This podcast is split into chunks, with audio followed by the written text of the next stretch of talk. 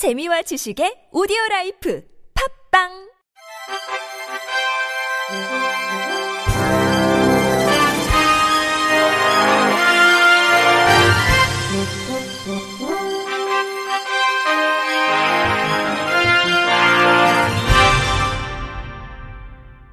청취자 여러분 안녕하십니까. 11월 5일 화요일 KBIC 뉴스입니다. 국내 51개 장애인단체가 주최하는 동북아 장애인 컨퍼런스가 오는 7일과 8일 이틀간 여의도 켄싱턴 호텔에서 열립니다.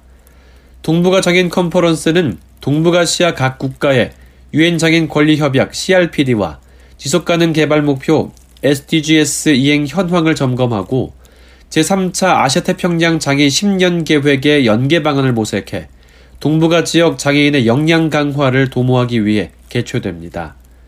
동북아 장애인 컨퍼런스 조직위원회는 중국, 일본, 몽골, 홍콩, 마카오 5개국과 유엔을 기반으로 활동하는 국제장애인 연맹을 초청해서 각국의 CRPD와 SDGs, 인천 전략 이행 상황을 공유하고 CRPD와 SDGs의 연계 방안을 학습합니다.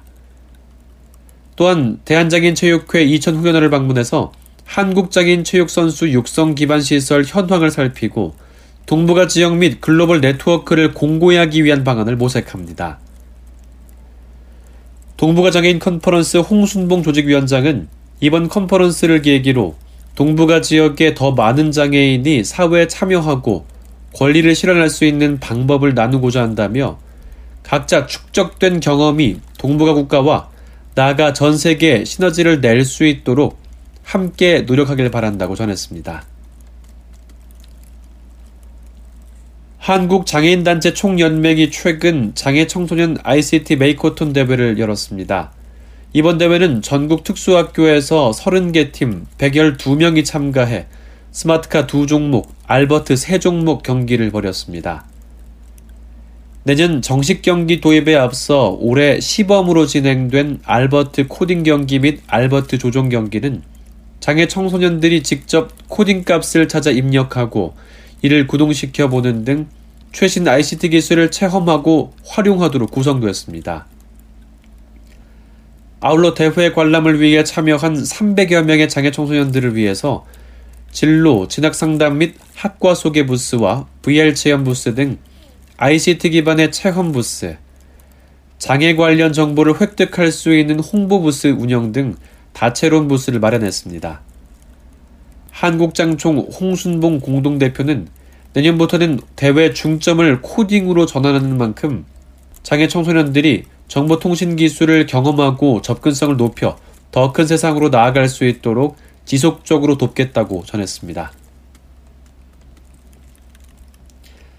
한국장애인고용공단 고용개발원이 오는 8일 대한상공회의소에서 제11회 장애인고용 패널 학술 대회를 개최합니다.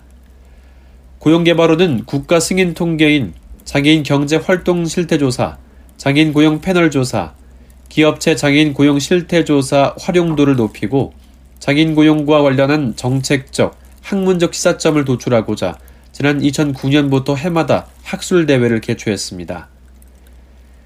이번 학술대회에서는 장애인 고용 정책의 성과와 전략이라는 주제 발표와 노동시장 성과, 고용 정책, 직무 만족, 일과 삶의 질 등 4개 세션으로 나누어 총 14편의 연구 논문 발표와 토론이 진행됩니다.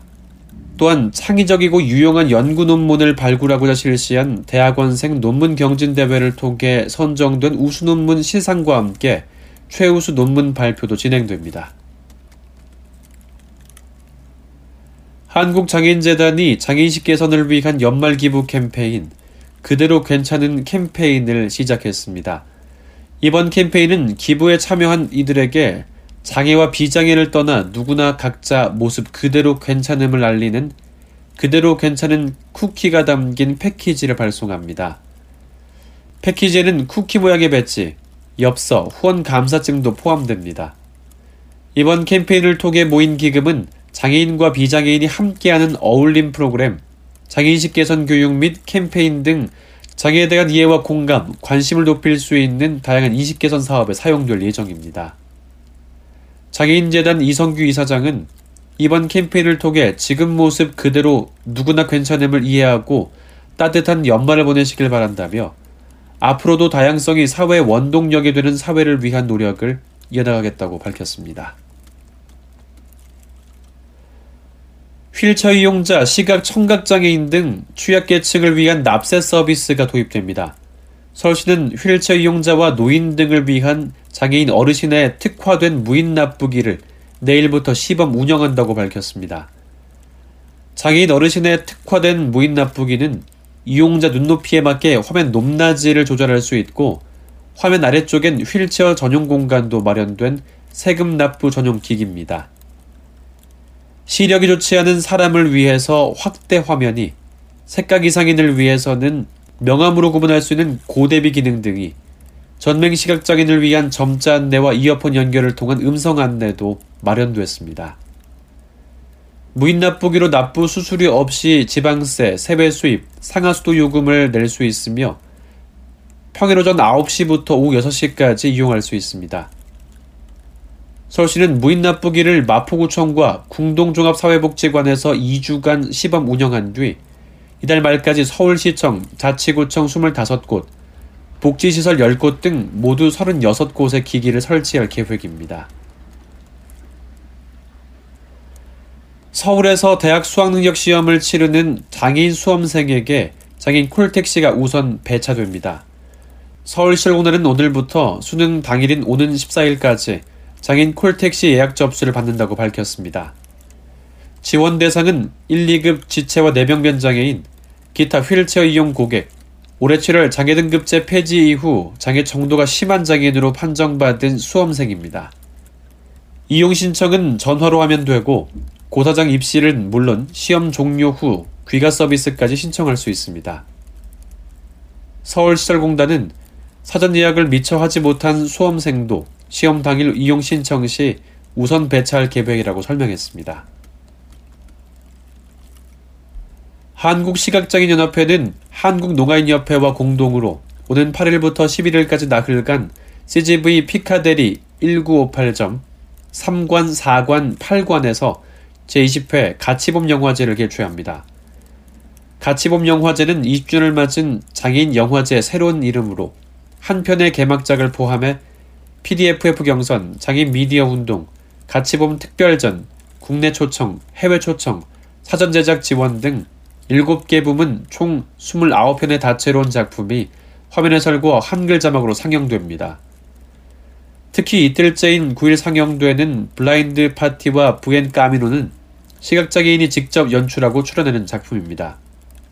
올해 개막작으로 선정된 에리카 데이비스 마시 감독의 영화 코다는 청각장애인 가정에서 태어난 비장애인을 뜻하는 말로 주인공의 방황과 깨달음을 통해 비장애인과 장애인을 가르는 세계의 경계에 대한 질문을 던지는 작품이며 폐막작으로는 올해 같이 본 화제 대상작이 상영될 예정입니다. 끝으로 날씨입니다. 내일 오전까지 전국이 맑다가 정오부터 차차 구름이 많아지겠습니다. 아침 최저 기온은 서울 6도, 대전, 대구 7도, 부산 11도, 광주 8도, 낮 최고 기온은 서울 16도, 대전 18도, 대구 19도, 부산 21도, 전주 18도, 광주와 강릉 20도로 예보됐습니다. 미세먼지 농도는 원활한 대기 확산으로 전 권역이 보통으로 전망됩니다. 이상으로 11월 5일 화요일 KBIC 뉴스를 마칩니다. 지금까지 제작과 진행의 이창훈이었습니다. 고맙습니다. KBIC